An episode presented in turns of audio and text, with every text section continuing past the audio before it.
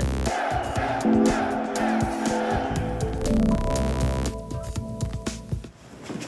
No, my jsme tam byli cirka 15krát za sebou, takže necelý měsíc a ta preparace trvala no, tu dobu a vytáhli jsme z toho strašné množství kostí.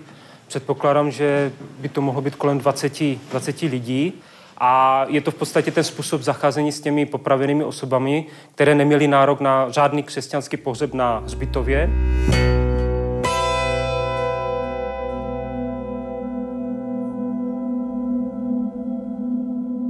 Dobrý den, historie CS. Útrpné právo, hrdelní právo, šibenice, popraviště.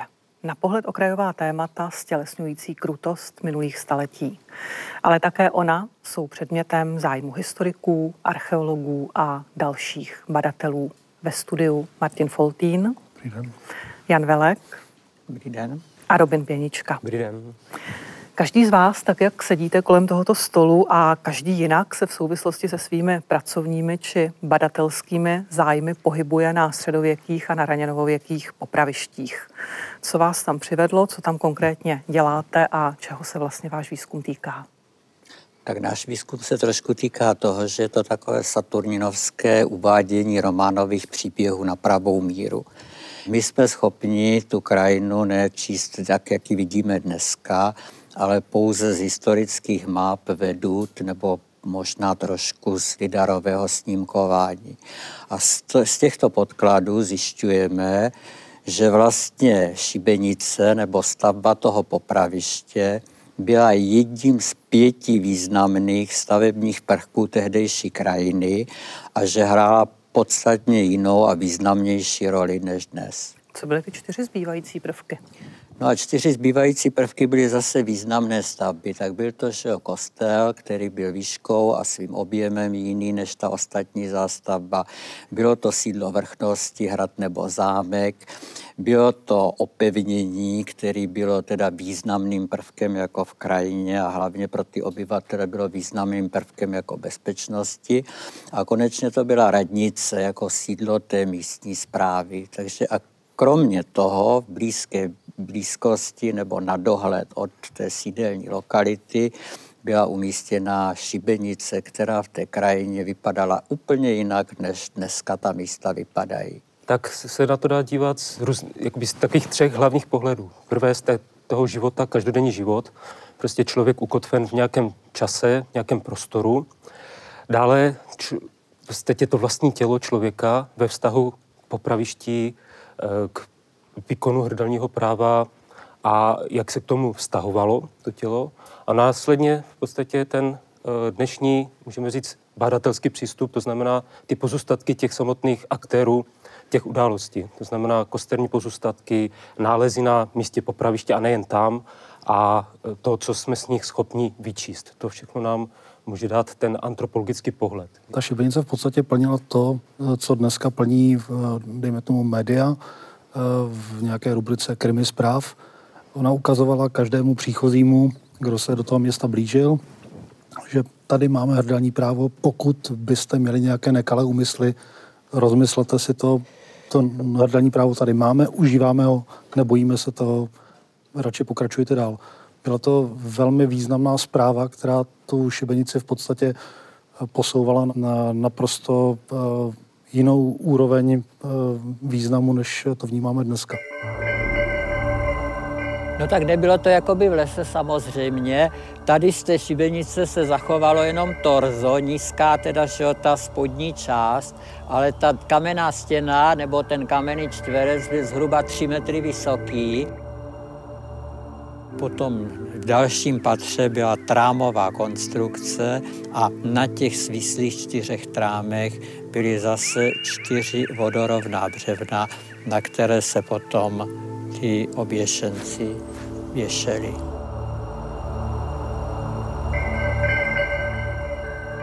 Řada nepoučených lajků by si mohla říct, že vlastně zkoumání takových jevů, jako je mučení, výkon trestů smrti, eh, zkoumání lidských ostatků, třeba zdevastovaných torturou nebo krutou popravou, že je to vlastně něco morbidního a že je otázka, nakolik tomu vlastně věnovat systematický vědecký výzkum. Jak byste takovým lidem eh, vlastně všichni tři vysvětlili, že to smysl má? A tak jako z hlediska architekta nebo z hlediska toho, té krajiny stále hovoříme o ochraně životního prostředí, o ochraně památek a já nevím tady o dalších těchto tématech. Málo kdo, nebo já bych řekl jednotlivci jenom, mají vlastně nějaký povědomí o tom, jak to v minulosti v té krajině a jak to v minulosti v té společnosti vypadalo a jak chcete chránit něco, nebo jak chcete smysluplně hovořit o něčem, že tam bude památková ochrana, když nevíte, jak to vypadalo, jak to fungovalo, že jo? tak ten výzkum je důležitý proto, abychom vůbec zjistili, ze jakých okolností tehdy ta společnost nebo i ta krajina nebo to sídlo fungovalo a teprve na základě toho můžeme smysluplně hovořit o nějakém ochraňování minulosti. My si musíme představit, že v té tehdejší době, to znamená ve středověku, středověku, rané době nebo raném novověku, to bylo nedílnou součástí toho našeho života. Nebylo jim to zvláštní, nebylo jim to nějak, jako nepřipadalo jim to morbidní. Prostě věděli, že když se nebudeme chovat podle správných způsobů, tak můžeme skončit na té šibenici a může nás postihnout osud, že tam můžeme skončit. Hrdelní útrpné právo bylo eh, poměrně dlouho opomíjeno v rámci, v rámci výzkumu. Příčinou čehož je v podstatě fakt, že eh, se kolem toho točí obrovské kvantum mýtů a pověr, které eh, bohužel se nevyskytují pouze v laické veřejnosti, ale lze se s nimi setkat třeba i mezi pedagogickými pracovníky nebo částečně prolínají do odborné veřejnosti. A krom toho, že v podstatě cítí morální povinnost objasnit eh, poslední dny, eh, hodiny života těch eh, lidí, kteří na tom popravišti v podstatě umírali a celá řada z nich byla, byla nevinných, tak se domnívám také, že hm, se jedná v podstatě o stejně důležitý segment v zkoumání historie jako jakýkoliv jiný segment lidské historie. Tato problematika zatím zrovna nebyla uchopena, ale dnes není problém, když někdo dělá výzkum bojišť. V bojištích padlo spousta, stovky, tisíce lidí. Jsou pohřbeni a byli to lidé, kteří eh, vlastně ti vojáci s tím problémem, za který padli, většinou neměli žádný eh, nic společného tito lidé, kteří byli na popravištích, tak přece jenom většinou to byli zločinci. To si musíme říct, i když mohly být nějaké, nějaké omily soudní. Takže to, toto téma eh, není o nic morbidnější než téma eh, hrobů na bojištích. Tak proto teda toto téma patří do historie, tak jako do historie patří Eh, památky, jako jsou hrady, zámky, boží muka, tak do této problematiky patří i šibenice. Všude kolem nás jsou stylizované obrázky šibenic. Jak vypadaly šibenice z architektonického hlediska? Nakolik to, co vidíme tady kolem sebe, odpovídá tomu, co mohli vidět obyvatelé eh, středověkých nebo raněnovověkých českých a moravských měst? Tak některá ty schémata tomu neodpovídají upřímně řečeno. Právě některá, obzvlášť tady třeba ty kolínkové šibenice, že jo, sledují takový to všeobecně zažitý kliše, které je pod pojmem šibenice veřejnosti vnímáno ale to byly většinou poměrně výrazné a bytelné stavby. U těch větších sídelních lokalit byly zděné, nebo teda minimálně větší dřevěná konstrukce, jako třeba tady nebo tady.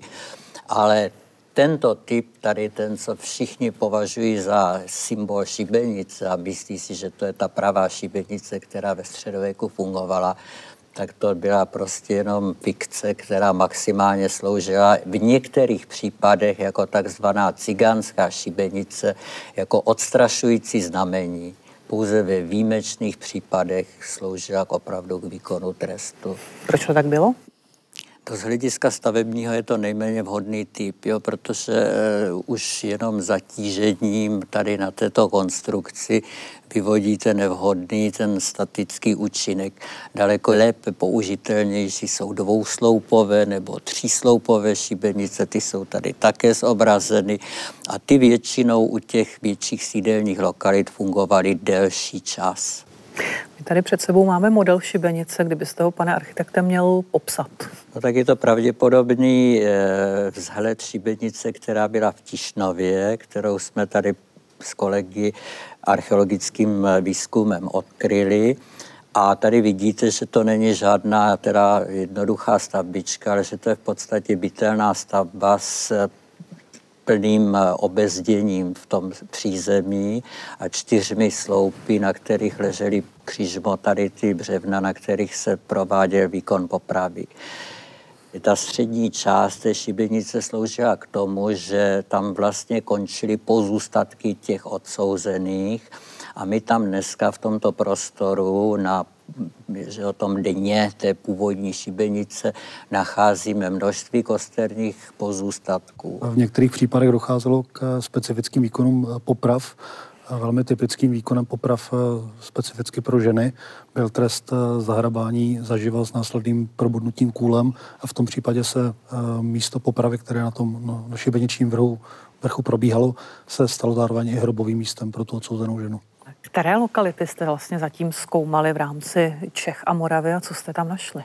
Tak my se zaměřujeme především na moravské šibenice a dá se říct, že se nám podařilo lokalizovat na základě eh, prvního vojenského mapování téměř všechny, které byly ještě zaznačeny v době tvorby mapování. Eh, pár si nám podařilo i archeologicky proskoumat. Bylo to většinou na žádost místních samozpráv, případně spolků, které budovali naučné stezky a věnují se právě třeba historii místního hrdelního práva. A především eh, tam nacházíme pozůstatky toho samotného výkonu toho hrdelního práva. To znamená především ty lidské kosterní pozůstatky, což jsou pozůstatky těch lidí, které my dáváme do souvislosti s výkonem toho hrdelního práva, to znamená popravených, ale mohou se tam nacházet i kosterní pozůstatky sebevrahů, případně cizinců.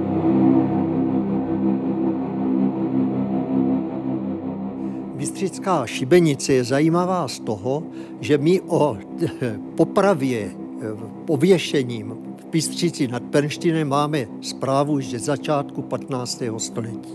Začátkem 15. století tam byl popravený Lapka Šrám, jo, který byl součástí těch lapkovských družin v době předhusické. Byla to poprava teda hm, taková spektakulární. Nevíme, jestli byl pohřben, popravený na té šibenici u kterou my jsme zkoumali. U té šibenice je zajímavé to, že ta šibenice oproti jiným šibenicím čtvercového půdorysu, které byly přístupné do přízemí, měla trochu jiný charakter. V přízemí tam žádný vstup nebyl, i když to zdivo je tam zachované do výšky více než metr.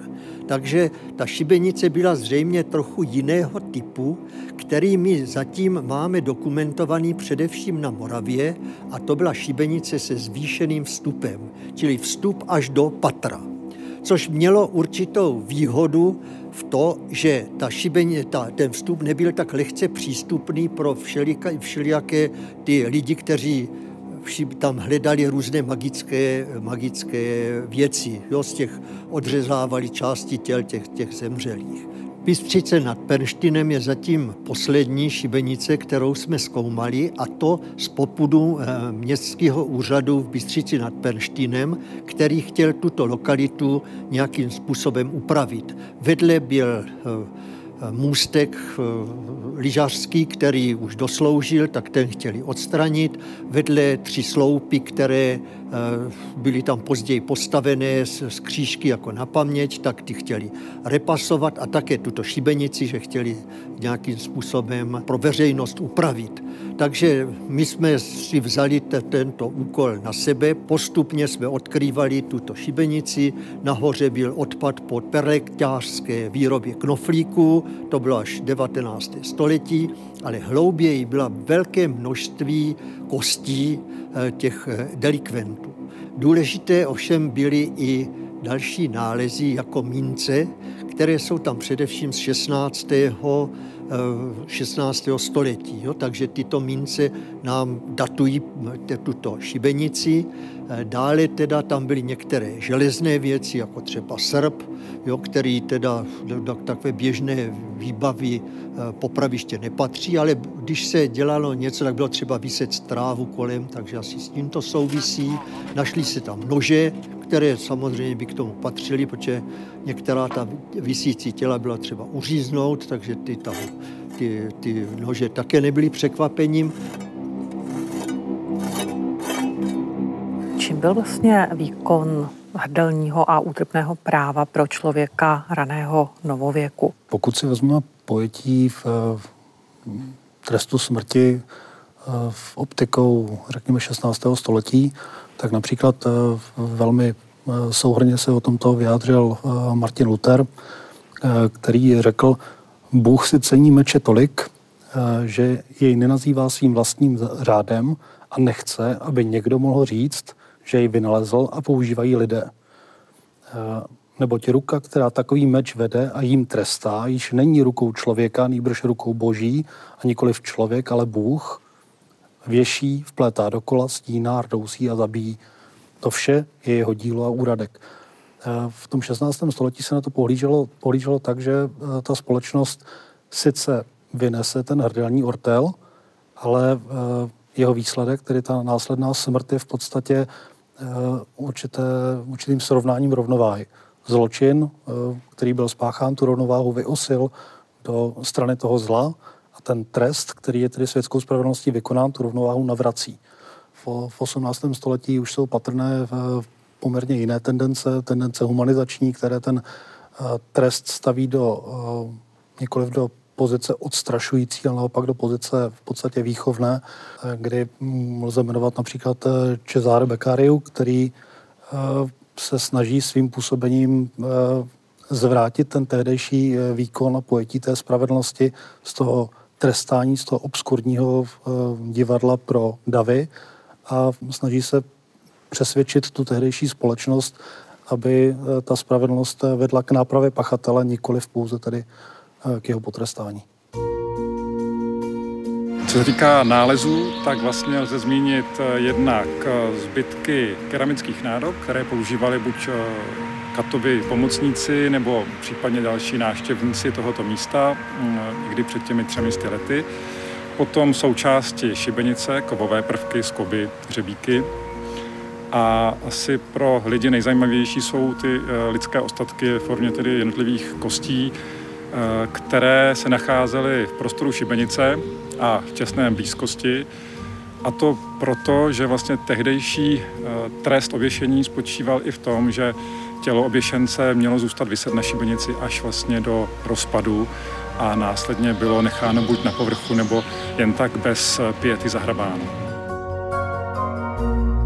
Vy všichni tři jste se vlastně věnovali výzkumu popraviště v Holíči. To je teď nejnovější výzkum, samozřejmě, kde eh, hlavní slovo mají slovenští archeologové, ale vy jste tam vlastně kopali všichni tři. Eh, co jste tam objevili? Tak hlavně je ten výzkum zajímavý tím, že tam mimořádně zajímavá ta stavební konstrukce.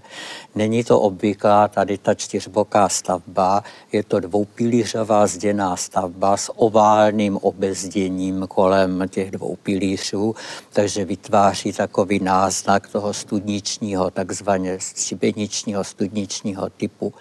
Podobná šibenice právě stála v Ivančicích, a podobná šibenice pravděpodobně stála ve Slavonicích, nicméně ta se nedochovala, ta je pouze na vedutách. Holič výnimočný tým, že teda na Slovensku ide o zatiaľ prvý nález murovanej šibenice. Zatiaľ sa nám podarilo v teréne identifikovať celkovo 5 pozostatkov, ktoré vieme povedať, že minimálne 5 ľudí tam sme našli, ale ešte ten antropologický rozbor potom neskôr môže ukázať určite viacej jedincov. A niektoré tela boli eh, v anatomické polohe, minimálne teda dve, vieme povedať, že boli v anatomické polohe a určite jeden bol uh, také pole, že kosti boli proste rozhádzané, že už tam teda došlo k nejakému, nejakému rozkladu, keď to telo bolo, alebo to, telo, ktoré sme teda našli, bolo už e, v tom štádiu rozkladu, bolo vlastne len ako keby nakopené na jedno, na jedno miesto.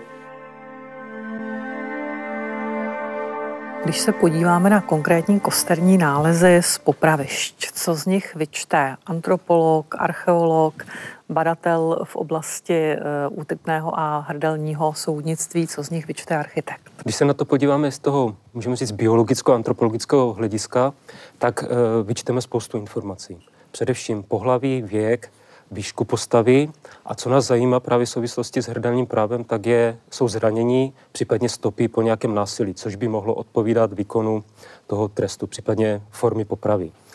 Eh, co se nám podařilo dosud objevit, tak eh, jsou tam určité náznaky, eh, když se podíváme na ty stopy násilí, některých možných výkonů hrdelního práva, Teď například z poslední Bystřice nad Pernštejnem, tak tam jsou na několika obratlech sečné rány, což by mohlo odpovídat stětí mečem, což byla jedna z forem popravy.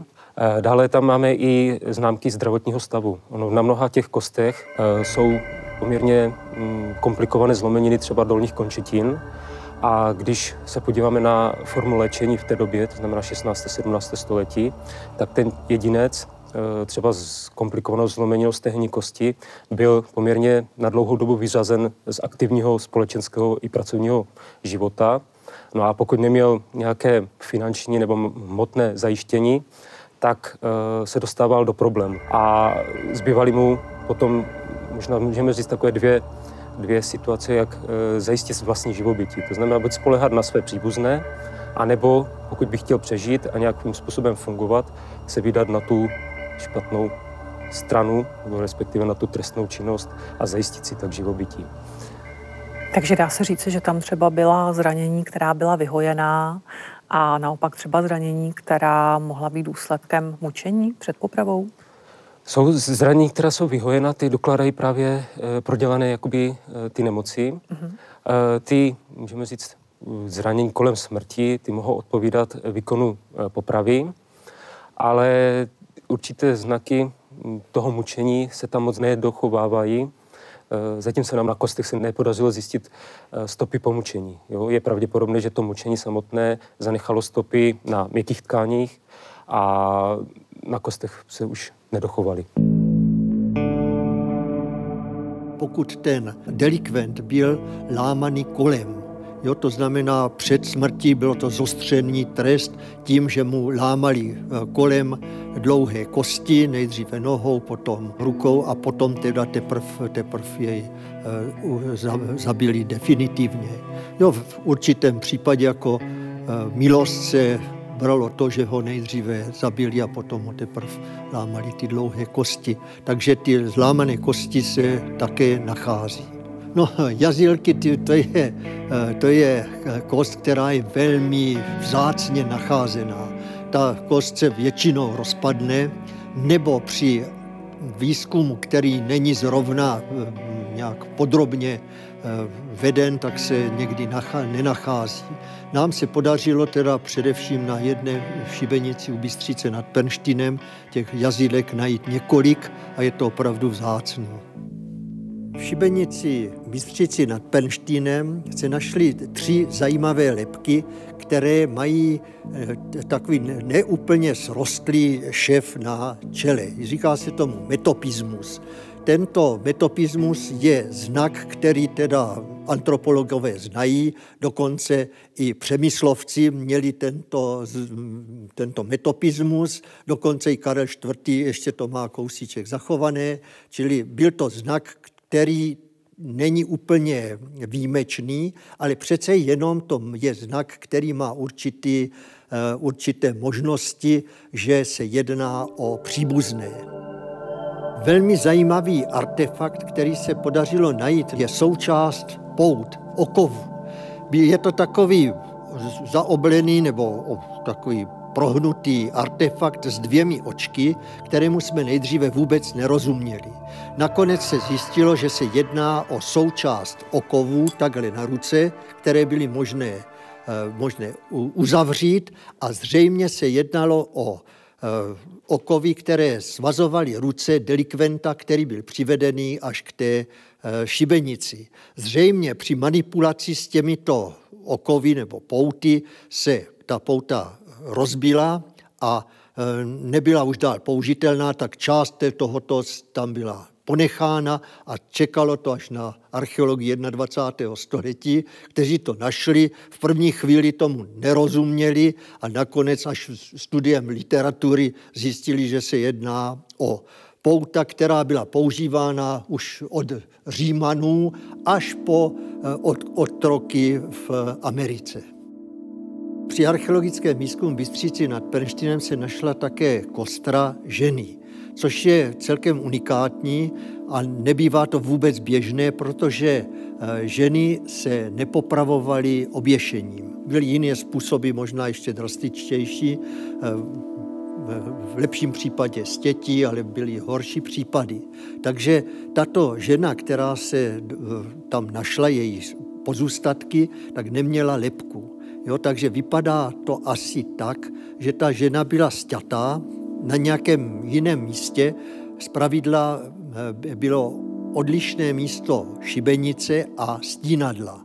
Jo, stínadla bývaly někdy třeba blíže městu než ta šibenice a to její eh, pozůstatky, její tělo bylo pak přeneseno a pohřbeno na té šibenici.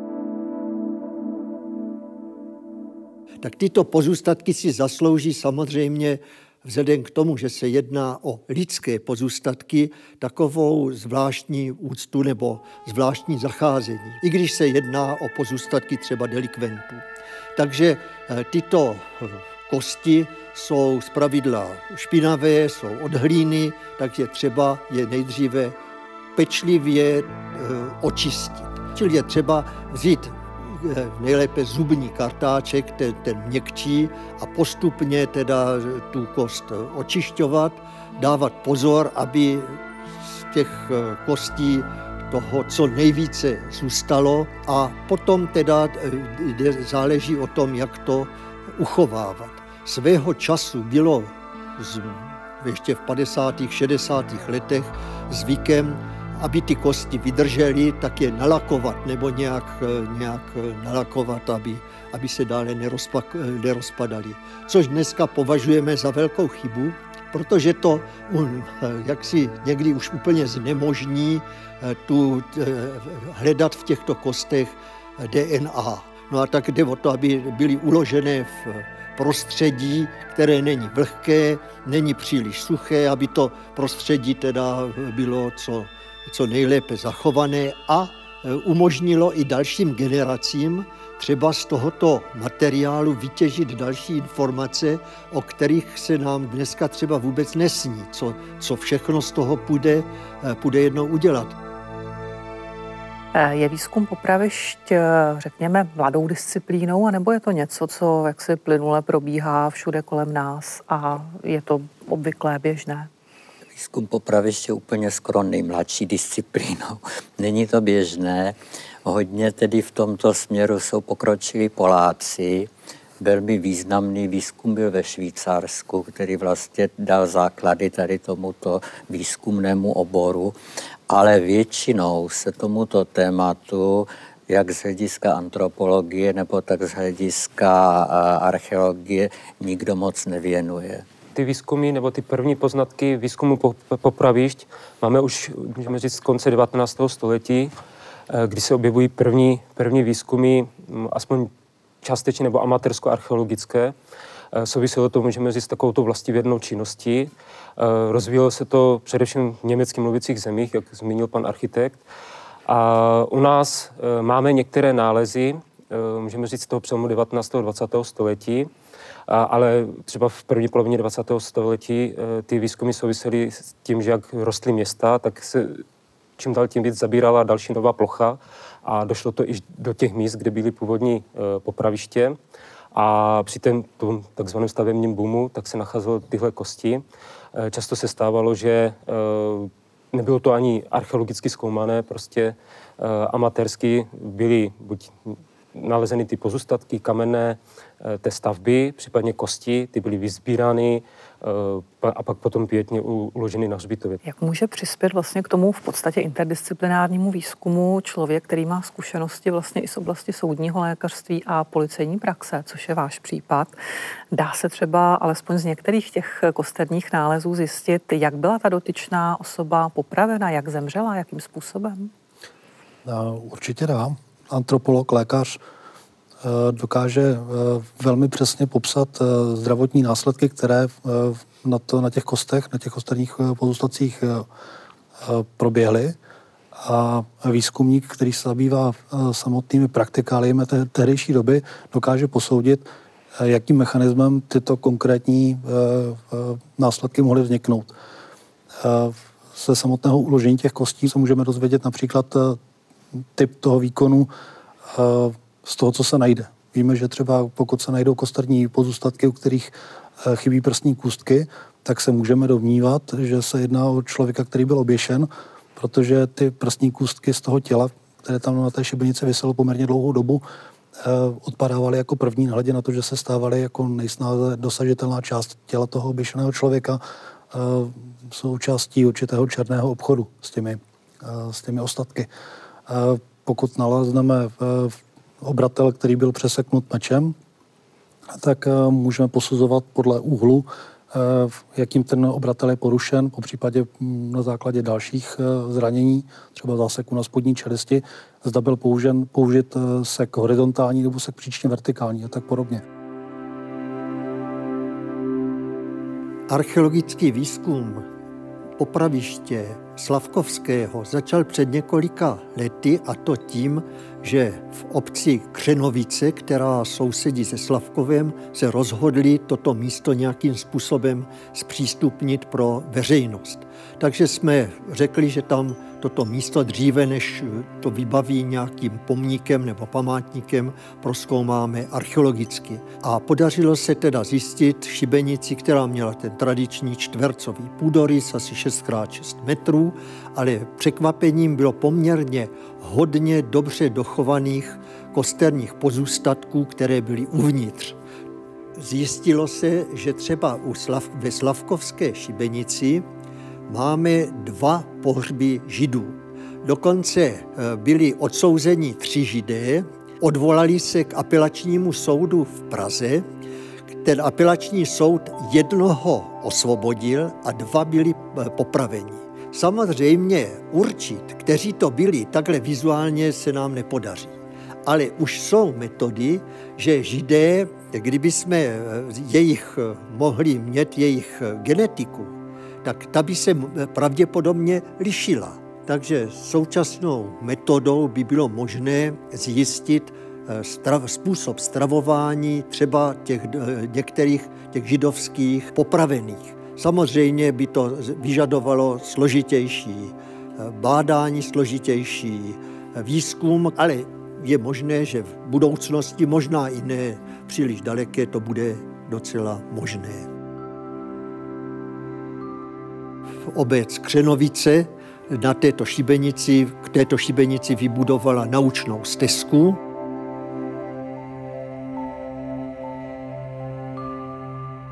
Když se podíváme vlastně na způsob interpretace těch nálezů, eh, Dochází třeba i k tomu, že se archeologický průzkum kombinuje se svědectvím písemných pramenů?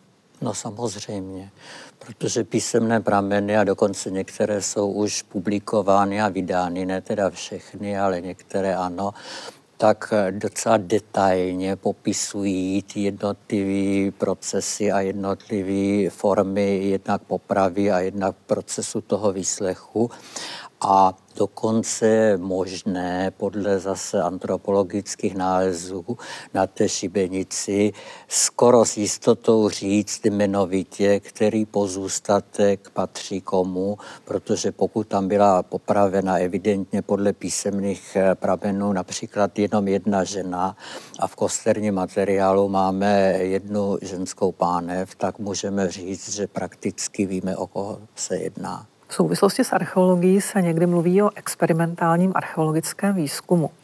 Jak ale experimentální výzkum může vypadat, když se uplatní v oblasti výzkumu útrpného a hrdelního práva? Alfou omegou celého toho výzkumu je eh, multidisciplinární tým. Eh, samotný badatel v oblasti útrpného práva, byť by byl elitním historikem, elitním antropologem, elitním lékařem, tak eh, bez výstupu těch ostatních specializací v podstatě není schopen připravit podklady pro experimentální test, experimentální zkoušku. Vy jste jeden takový výzkum podnikl sám. O co šlo a k čemu jste došel? Výzkumu, výzkumu jsme provedli už několik. Došlo například k, k určitému experimentu, při kterém jsme zkoušeli eh, provedení jistého druhu trestu, který byl v minulosti označován jako cejchování, označení cejchem, vypálení cejchu. Eh, z prostředí komunity reaktorů eh, vzešel požadavek na vypálení cejchu a přestože jsme tady měli zpočátku určité, určitý odstup k tomuto nevratnému poškození těla, tak jsme došli k závěru, že když už tady to má proběhnout, tak ať to má tedy aspoň nějaký výstup.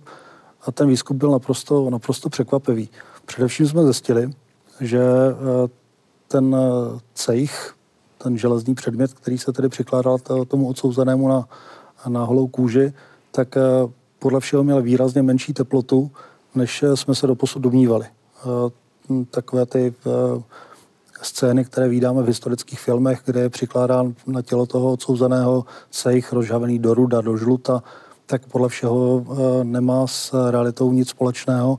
Ty cejchy byly eh, nažavovány na výrazně menší teplotu, dejme tomu kolem 100-150 stupňů a byly přikládány na velmi krátkou dobu.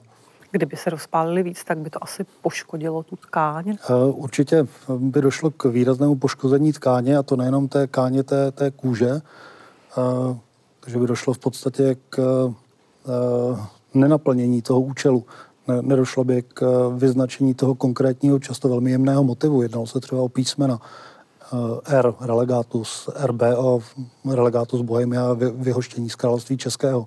Vznikla by v podstatě při rozpálení na vyšší teplotu neforemná eh, jizva bez nějakého konkrétního významu a tím pádem ten člověk by nijak označen nebyl. Pokud by došlo k cejchování vysokou teplotou například u galejníků, eh, tak by došlo k poškození svalstva pod tou vrstvou té kůže, takže toho galejníka by to vyřadilo z pracovního procesu a to byl přesně ten eh, jediný důvod, proč ten člověk vůbec zůstal naživu. Jestli tomu rozumím, tak jste ocejchoval živého člověka, který si to sám přál, protože to vlastně vnímal jako způsob zdobení těla. Eh, jak se ten cejchovanec cítí dnes a zahojilo se mu to nějak tak, jak si představoval? Eh, podmínkou, podmínkou eh, našeho vstupu do, toho, eh, do tohoto projektu bylo, že celý ten proces bude pod velmi bedlivým lékařským dozorem a aktuálně se v podstatě ty výsledky zpracovávají do, doufáme, poměrně zajímavé akademické práce. Nicméně člověk je naprosto v pořádku a zdrav a na redaktorských akcích je velmi populární díky Eh, mimořádnému typu zdobení těla. Jak se na to dívá uh, další badatel v této oblasti z hlediska právě třeba nějakých antropologických přesahů?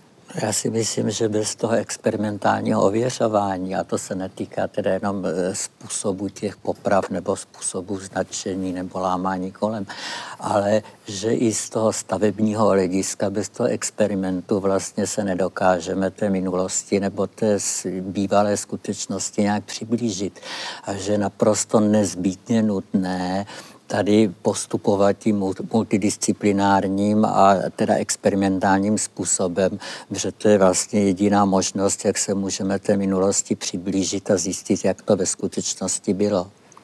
Ono samozřejmě to ale souvisí i s některými otázkami vědecké etiky, protože když si někdo přeje ozdobit své tělo vypálením cejchu, tak se to asi dá i zajímavě vědecky zúročit, ale eh, jinak tenhle ten typ experimentu asi spíš by mohl probíhat, řekněme, na zvířecí tkáni, ve smyslu neživé zvířecí tkáně, nebo jak by se to vlastně v reálu dalo dělat? V rámci týmu, který aktuálně dáváme dohromady, tak máme eh, jako součást toho týmu eh, vynikajícího soudního lékaře, který s typem výzkumu na eh, neživé zvířecí tkáně má velmi rozsáhlé zkušenosti. Eh, právě pro potřeby soudní lékařské praxe. Prakticky v podstatě lze určitým typem využití praktických poznatků z, z reálných traumatologických zranění a v rámci poznatků získaných experimentálně na neživé zvířecí tkáni eh, dojít eh, k určitým spojeným závěrům, které nám můžou naznačit, jak by to dané zranění, kdyby se eh, způsobilo na živém člověku, chovalo za daných podmínek, jak, jak by se léčilo, jak by se hojilo. Na popravištích lze v rámci kosterních nálezů nalézt i některé věci, které jsou hodně atypické. Člověk asi předpokládá, když tenhle výzkum dělá, že tam najde těla popravených ale někdy na těch tělech jsou věci, které třeba badatele překvapí. Především překvapivé jsou jednotlivé hroby, když jsou v celku, když je to tělo v celku, v anatomické poloze. To už eh, svědčí o tom, že eh, bylo nedlouho po popravě eh, uloženo, případně by se mohlo jednat o tělo sebevraha, případně o jiný zvláštní případ. Známe z písemných pramenů takové zvláštní zacházení s těly, kdy eh, lidé měli regulérní pohřeb na hřbitově, křesťanský pohřeb, ale po nějakém čase eh, v té obci nebo v okolí prostě se začaly dít divné věci, které byly dávány třeba do souvislosti s čarodějnictvím, případně s magickými nějakými obřady. No a v podstatě ti lidé byli posmrtně exhumováni a mohli být uloženi opět na šibenici. Jo, takže to byl nějaký způsob chránění té komunity Eh, před tady těmi, těmihle jevy. Eh, podobné případy se nacházejí občas i na šibenicích, kde máme celá těla a ty jsou třeba zatíženy eh, kameny. Takže jsou tam některé takové, můžeme říct, případy u vozovkách umrtvení už toho popraveného, tak, aby nehrozil té společnosti jak jeho návrat a případné škodění v podobě nějaké magie, případně pokračování v té trestné činnosti co jste právě zmínil, by vlastně mohlo souviset i s výzkumem popraviště v Holíči, jehož jste se účastnili vy všichni tři. Kdo je to Gordon? Gordon je jméno, které eh, jednomu eh, z eh, nalezených těl dala naše skvělá kolegyně paní doktorka Bondegogová. No, pozostatky, ktoré sme našli, ten posledný deň sme našli teda 9.9. A e, nedalo nám to, ale kolegom, ktorí sme teda boli pri výskume, sme museli dať nejaké meno, aby to bolo také osobnejšie, možno aj pre nás, tak e, toho 9.9. mala meno, e, alebo teda oslavovala meniny Martina.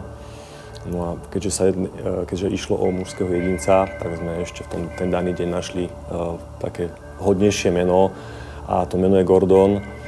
A toto označenie, alebo toto meno, ktoré sme dali týmto ostatkom, ako keby tak zo všeobecnila už dneska aj kolegovia zo Slovenska, aj kolegovia z Čech, ktorí boli nejako zapojení do výskumu, ho týmto, týmto menom oslovujú.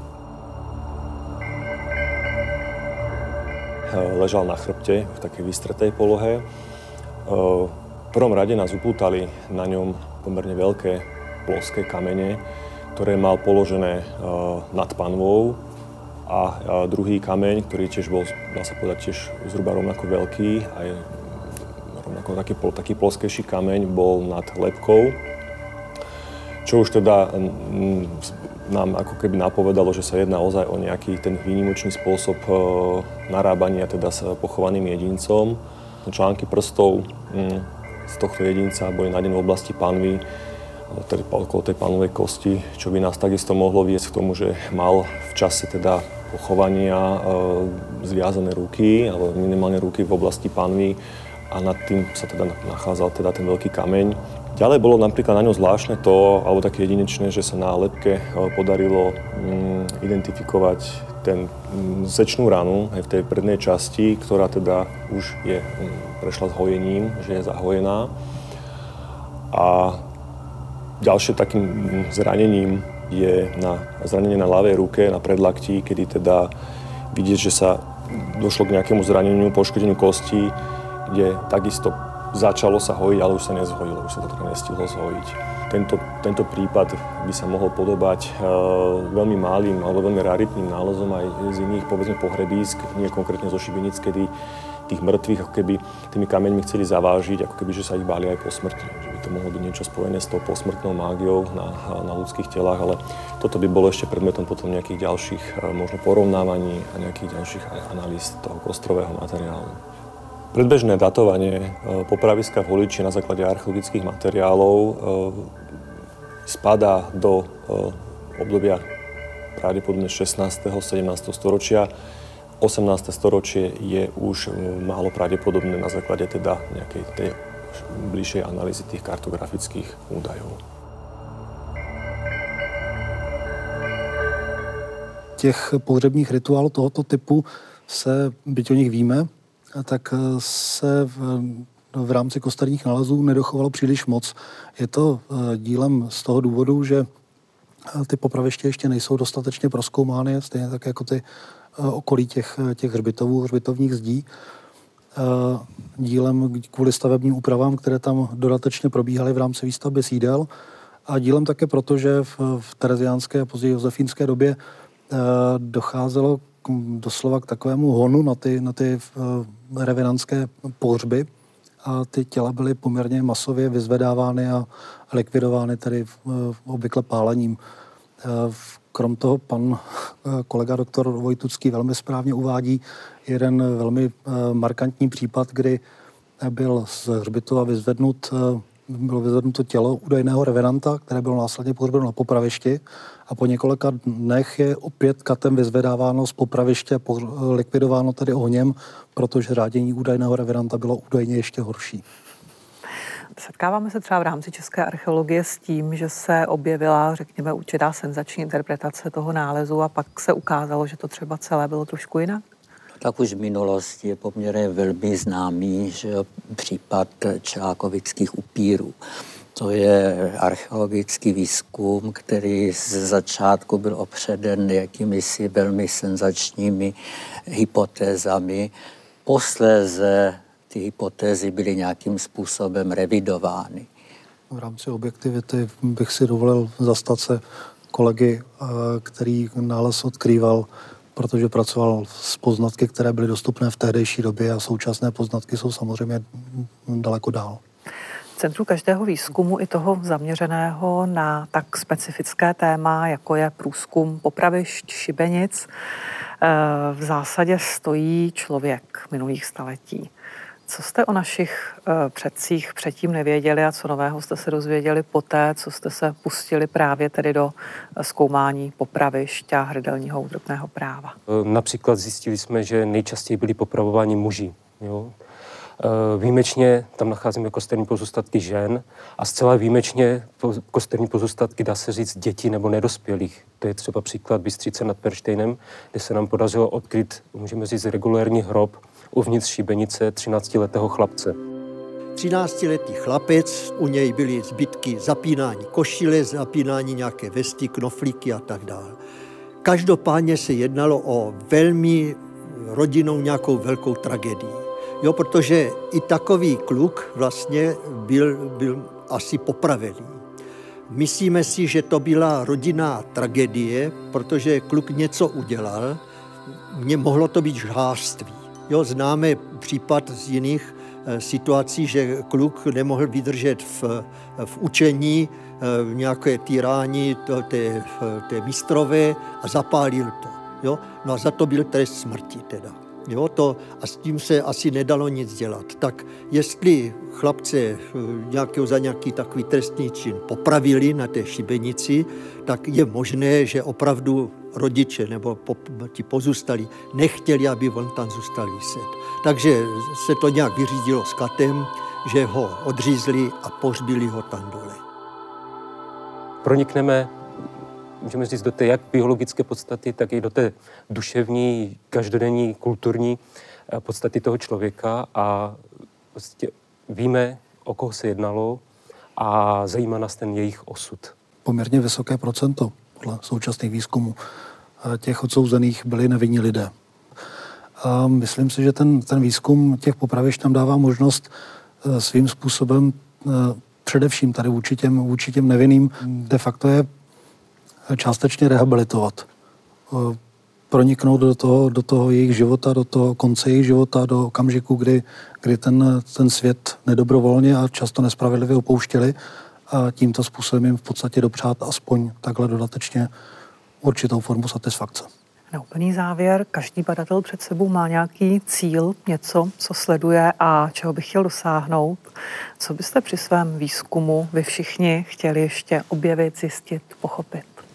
Tak především tu mysl toho člověka, ten, pochopit ten každodenní cyklus toho člověka, jak žil, eh, co se mu líbilo, co měl rád, eh, co ho trápilo a v podstatě i pochopit to, co ho vedlo k tomu, že se vydal na tu eh, drahu trestnou nebo ty trestní činy, co, co ho přimělo vůbec konat tady tuhle stezku, proč se pro ní vydal a kde byl ten hlavní impuls. Pevně věřím tomu, že právě výzkum popraviště nám otvírá konečně tu eh, jednoznačnou cestu k propojení eh, celé řady eh, odborností do jednoho velkého multioborového výzkumu, který přinese poznatky, které doposud odhaleny nebyly.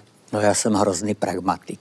Pro mě největším teda cílem teď vydání vlastně publikace o té bystřické šibenici, protože ta svým vlastně jednak obsahem, co tam bylo všechno za nálezy, ale i takovým tím regionálním významem vrhá úplně jiné světlo na tady celou tu problematiku a v podstatě když ten výzkum není publikován a když je pouze v okruhu, nejužším okruhu odborníků, tak nemá význam.